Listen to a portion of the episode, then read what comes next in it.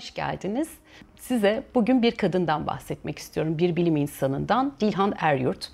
Büyük olasılıkla birçoğunuz ismini duymadınız.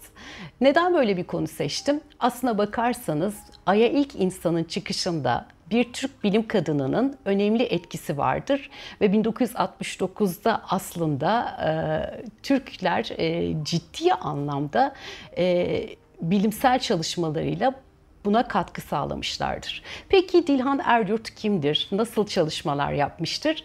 Ee, size biraz bundan bahsetmek istiyorum. 1926 yılında babasının görevi nedeniyle bulundukları İzmir'de doğacaktır.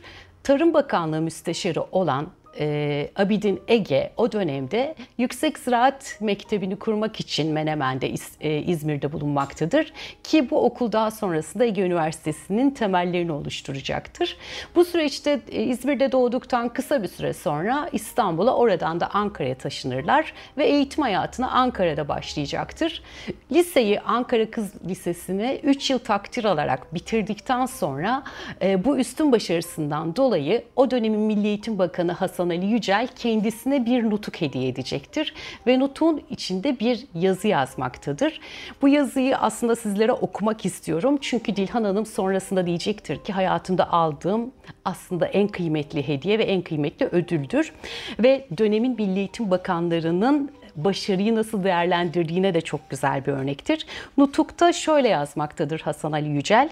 Gönlümün bütün dileği sizin de e, gideceğiniz meslekte ve e, ileriki hayatınızda Atatürk gibi Türk milletine büyük hizmetler etmeniz ve insanlığa, milletine yolundan büyük faydalar ve bahtiyarlıklar götürmenizdir. Bu aslında belki de e, onun hedefleri noktasında önemli bir yol açacaktır. Ve Dilhan Hanım e, istediği şekilde lise yıllarındaki en çok hoşlandığı olan matematik dersiyle ilgili olarak İstanbul Üniversitesi'nde eğitim almaya başlayacaktır. Ve İstanbul Üniversitesi'nde o dönemde matematik ve astronomi dersleri birlikte olduğu için astronomiyle tanışacak ve o kadar çok ilgi duymaya başlayacaktır ki e, iyi de bir eğitim vardır. Çünkü üniversite reformu ardından e, Almanya'dan Nazi zulmünden kaçan Alman profesörlerle birlikte o kadar iyi bir eğitim almıştır ki okuldan mezun olurken üstün başarılarla bir şey söyleyecektir, bir hedefi vardır. Bir gün aydan size el sallayacağım. Üniversite yıllarındaki bu genç kızın hayali aslında bir süre sonra ne kadar gerçek olacağını hayat hikayesi tek tek örülürken göreceğiz. Mezuniyetin ardından Ankara'ya dönecektir ve o dönemde Ankara Üniversitesi'nde e, fizik bölümünü kuracak olan astronomi ile ilgili olarak da görevlendirilmiş olan Profesör Doktor Tevfik Oktay e, Kabakçıoğlu'nun yanında asistan olarak göreve başlayacaktır. İki yıl boyunca maaş almayacaktır. Görevi ise İngiltere'deki Greenwich saatinin o dönemdeki Ankara Üniversitesi'nde bulunan e, yıldızlar ve güneşlerle ilgili saate göre ayarlanmasıdır. Hocası o üzülecektir üzülecektir ki iki yıl sonunda utanarak birazcık da diyecektir ki hiç olmazsa seni laboratuvarda görevlendirelim. Asistanlık görevi yapıyorsun ama e, hiç olmazsa yeme içmek için bile bir miktar e, para kazanmış olursun. İki yılın sonunda e, asistan olacaktır, e, çalışmalarını yapacaktır ve hocası bu kadar başarılı olan öğrencisinin aslında yurt dışında eğitim almasını istemektedir. Babası Abidin Ege'de o dönemde büyük dayısı Michigan'da olduğu için Michigan Üniversitesi'ne yüksek lisansa gönderir. Burada çok büyük bir başarıyla yüksek lisansını tamamladıktan sonra tekrar Türkiye'ye dönecektir. Fakat Ankara Üniversitesi'nde artık hocası Kabakçıoğlu değil, Hollandalı bir profesör bulunmaktadır.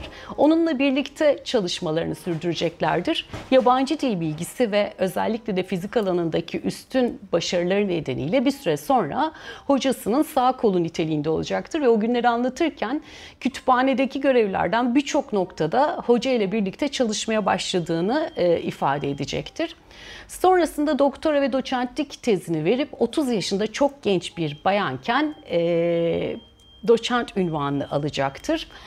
Ve bir süre sonra aslında onun e, güneşi fethetmesini sağlayacak ve önünü açacak olan asıl e, çalışmasını ise e, astrofizik ile karşılaşması Uluslararası Atom Enerjisi Ajansı bursu ile gittiği Kanada'da olacaktır.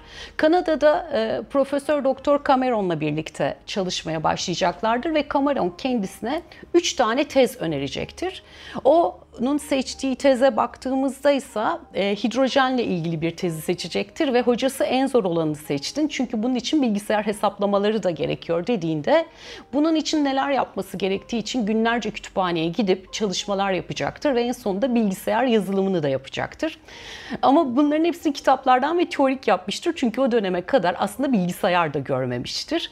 Ve e, bu yazılımı yazdıktan sonra hocasıyla birlikte bilgisayara aktarıp birkaç dakika içerisinde de hesaplanmasını gördüğünde ki şaşkınlığını sonraki yıllarda da anlatacaktır. Ve e, Kanada'daki çalışmalarının ardından e, Amerika'ya gidecektir. Bu sefer e, bu çalışmalar için Amerika'da NASA'da Goddard Araştırma Uzay Enstitüsü'nde bir çalışma yapmaya başlayacaktır. Astrofizik ve yıldız yapılar üzerine yapacaktır. Dersler almaya başlamıştır. Ve e, kısa bir süre sonra da NASA'nın kadrosuna alınacaktır. E, başta asistan gibi olarak 6 ayda bir aldığı maaşlar işte e, bir anda kadroya alınınca o kadar yüksek maaş almaya başlayacaktır ki tam bir cumhuriyet kadını olarak bana bu kadar yüksek maaş verdiğinize göre çok çalışmam gerekiyor diyecektir. Oradaki profesörü ise e, saçmalama tabii ki sen çok önemli bir iş yapıyorsun ve bunun karşılığı olarak da bu paraları almalısın diye ifade edecektir. Ve e, bu süreçte e, Dilhan Eryurt e, yıldızlar üzerine çalışmaya başlayacaktır ve yıldızlar üzerine yaptığı çalışmalar bir yıldızın oluşması ile ilgili yaptığı hesaplamalar fitting e, yöntemi olarak hesaplamalar e, önemli ölçüde bilime katkı sağlayacaktır. Kendisi tarafından bulunmuştur ve bunlar da e, hesaplamalarla ilgili önemli değişim ve dönüşümleri gösterecektir. Güneşle ilgili bilinen o güne kadar bilinen bilimsel gerçeklerin daha farklı tam tersi olduğunu söyleyerek yaptıkları araştırmalarla özellikle e, Kanada'daki hocasıyla birlikte NASA'da tekrar buluşup da yaptıkları bilimsel çalışmalar Ay'a insanın ayak basması ile ilgili e, cesareti daha da çok arttıracaktır ve bu nedenle de 1969 yılına gelindiğinde e, Ay'a insan çıkmasından kısa bir süre sonra ilk defa bir daha doğrusu çok az insana verilen Apollon ödülünü bir Türk bilim insanı alacaktır.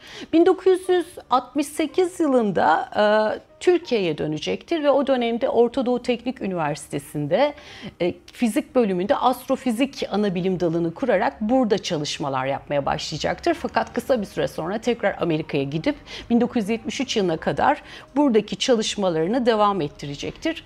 1973 yılında Türkiye'ye yeniden dönmüştür ve Türkiye'ye döndükten sonra da Orta Doğu Teknik Üniversitesi'nde 1993 yılında emekli oluncaya kadar astrofizik, fizik üzerine üzerine, astronomi üzerine e, öğrendiği bütün bilgilerini öğrencileriyle paylaşacaktır ve 1993 yılında da emekli olacaktır.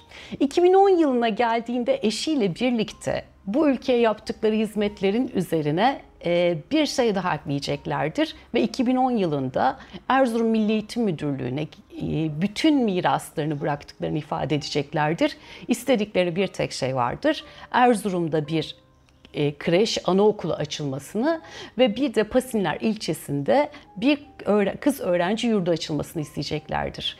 Türkiye'de Cumhuriyete damgasını vuran önemli kadınlardan birisidir Dilhan Eryurt ve sadece Türkiye'ye değil e, bütün dünyaya hatta dünya ile birlikte astronomi çalışmalarına katkı sağlamıştır. Eğer Amerika'da olsaydı belki çoktan Hollywood'da filmleri yapılmış olacaktı ama biz e, ne yazık ki Cumhuriyet'in bu önemli değerlerini çok da tanımıyoruz. Aslında bu kanalın hedefi de sizi tanımadığımız önemli değerlerle e, tanıştırabilmek. Teşekkür ederim.